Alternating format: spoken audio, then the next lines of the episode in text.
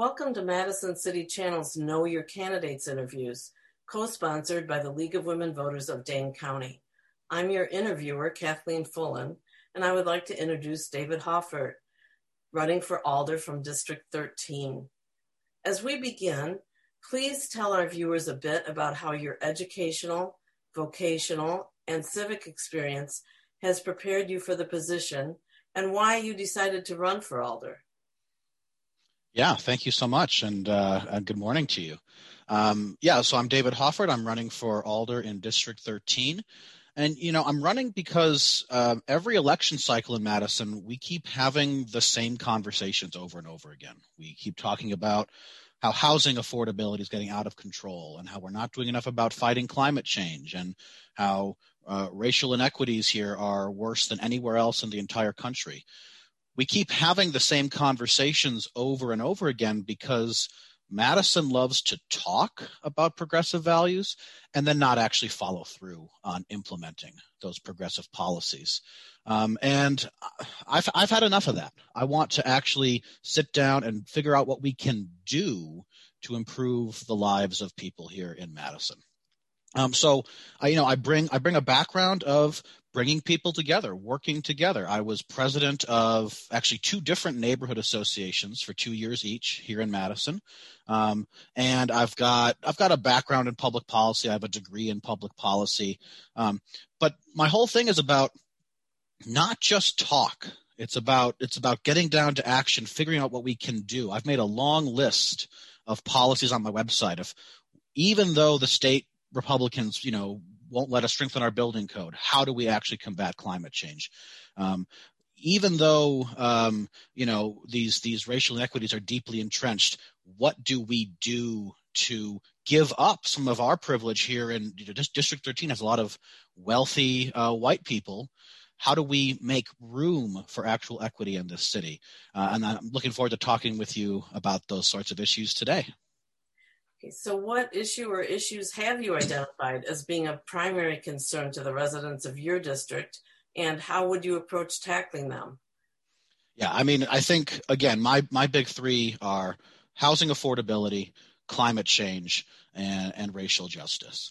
Housing affordability, um, we've spent the last several years um, putting money into an, uh, an affordable housing fund that it, it, it's a drop in the bucket, right? It, it is helping um, to to fund certain projects going forward, but if we actually want to um, have genuine affordability in the city, and if we want to not just have affordable housing be built in already low income areas of the city, but actually use affordable housing as a tool for desegregation, building affordable housing on the Monroe Street corridor where I live, for example uh, we need to do more than just kind of passively offer money for those developers who are willing to build affordable housing anyway.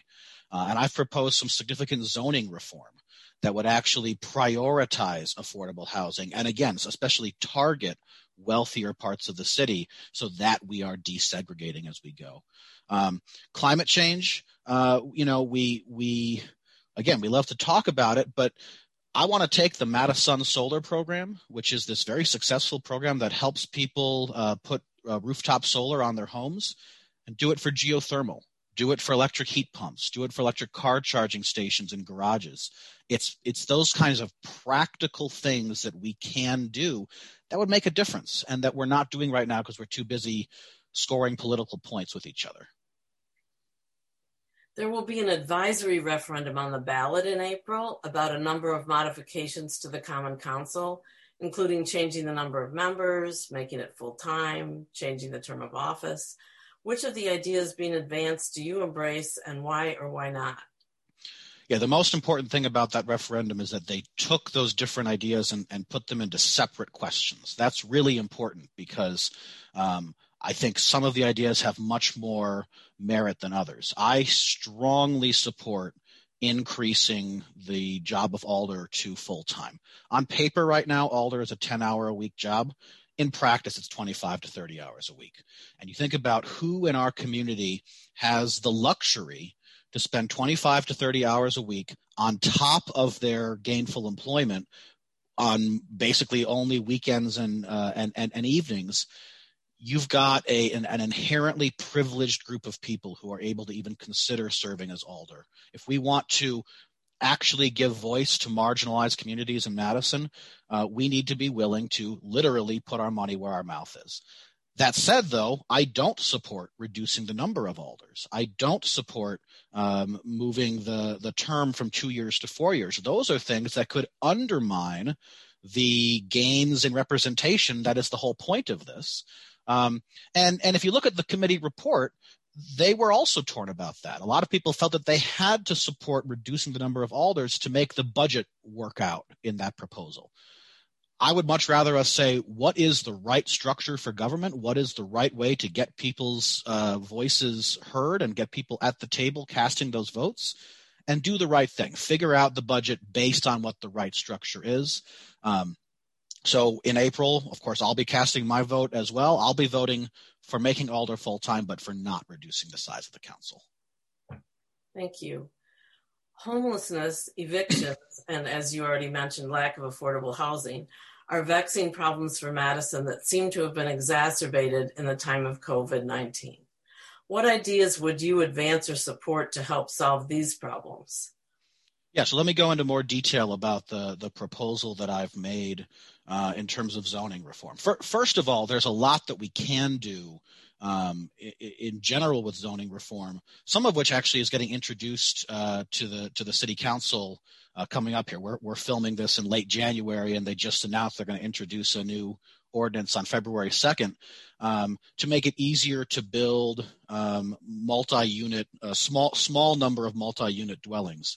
Um, that's good, but it's also a really missed opportunity because that ordinance treats market rate housing and affordable housing exactly the same.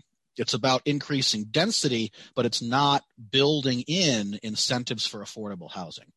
Um, I've proposed uh, creating zoning districts that are literally preferring affordable housing in the sense that if you build affordable housing, you get kind of a, a, a, rapid pass through the approval process. And if you're not building affordable housing, then you have to go through all the steps that we typically have, and like you know, plan commission and urban design commission and so on. Um, now, the state Republicans have prevented us from actually requiring affordable housing. We, we, we are not allowed to do that.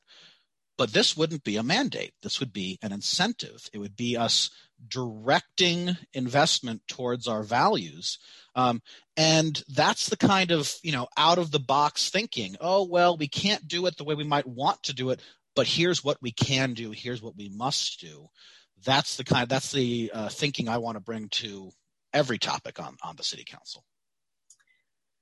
Thanks. With the selection of a new police chief and the creation of a community oversight board, there's a lot of attention focusing on policing and criminal justice, both from the perspective of racial equity in law enforcement and the concern of many citizens that, in fact, crime, especially car thefts and home burglaries, is increasing and that police response is inadequate. How would you deal with these concerns? Yeah, I think the creation of the Civilian Oversight Board and the Independent Monitor were great steps forward. We we do need uh, community uh, control of police. After all, police is you know they they exist to serve our community. Um, but I think it's important to not just pat ourselves on the back now that we have the the COB established, um, because both the COB and the Independent Monitor those are inherently reactive, right? If something bad happens, they will hopefully be able to provide a measure of accountability and justice. Uh, that's that's not enough. We have to prevent the bad things from happening in the first place. I strongly support taking a comprehensive look at how we fund public safety in this city. You know, right now we we call the police for all sorts of problems because there's nobody else to call. There's no inherent reason why we need a police response for mental health crises. There's no inherent reason why we need a police response for substance abuse issues, for traffic enforcement for that matter but they're the only people we have to call right now. And if we could actually stand up alternative responders for those sorts of situations and you know have a, a comprehensive public safety budget, some of which went to the police. Of course we need police. For things like mass shootings, God forbid. Um, some went to the police, some went to these other social services, all in the right balance. I actually think that we could be more safe for overall less money and be responding to some of the calls for reform that, that we've been hearing this year. Um, and it kind of boggles my mind that we haven't just done it. Okay. Madison businesses of all kinds have been severely stressed during the past year. What, if anything, would you propose to support business revitalization? Yeah, I mean, look, our, our city can't function um, without a vibrant economy.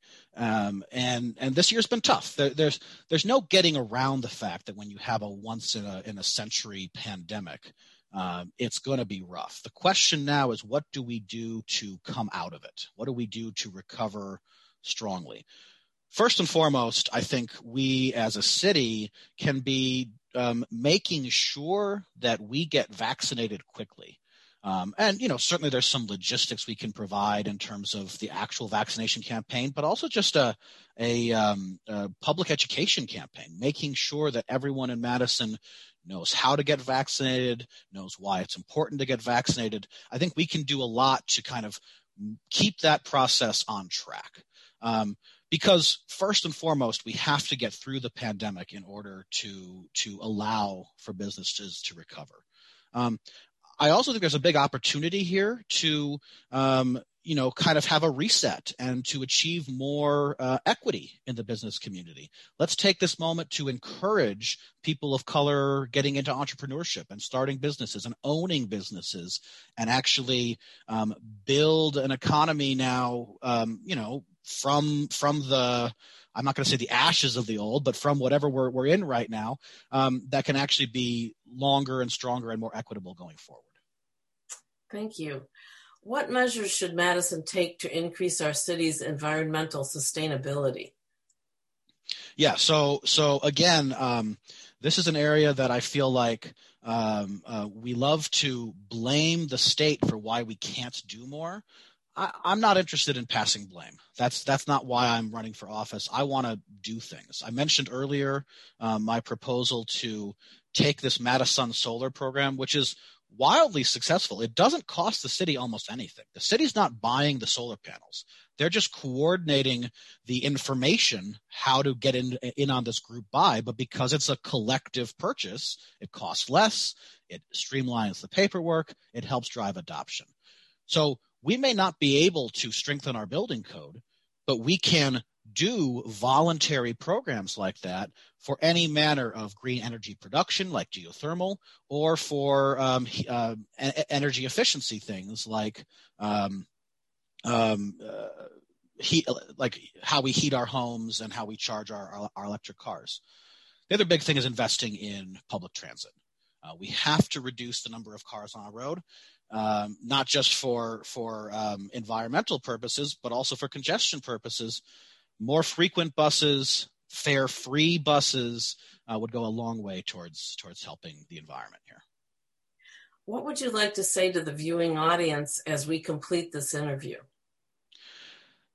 You know, again, I I think the most important thing we as voters have to do in any election is not just give people credit for their rhetoric, but actually look at their results.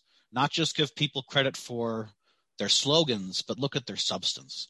Uh, in my race in particular, and frankly, city wide, we have a lot of city leaders who um, like to pick fights, like to you know make sound bites, but aren't committed to actually doing the work. Doing the work is hard. Doing the work involves figuring out the details and how to how to actually uh, you know pay for the programs we talk about. But that's how we're going to actually make a difference uh, in our community.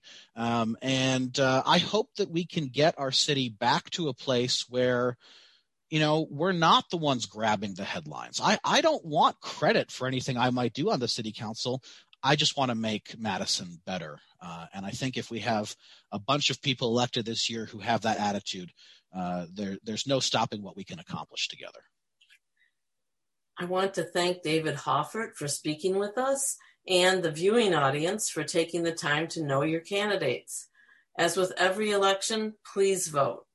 On behalf of Madison City Channel and the League of Women Voters of Dane County, I thank you for joining us.